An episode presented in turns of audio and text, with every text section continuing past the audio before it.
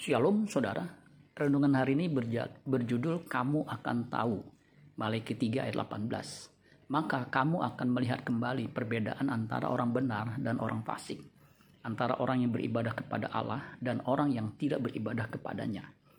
Terjemahan versi mudah dibaca mengatakan begini, Kamu berbalik lagi kepadaku, dan kamu akan tahu perbedaan antara orang yang benar dan yang jahat antara orang yang mengikut Allah dan yang tidak mengikut.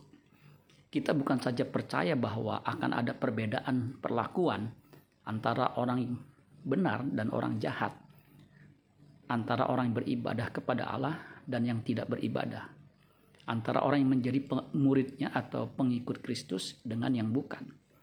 Kita bukan saja yakin ada perbedaan, tetapi juga tahu ada perbedaan perlakuan karena kita dapat karena kita dapat mengalami bagaimana Tuhan memperlakukan umatnya yang setia melayani dia.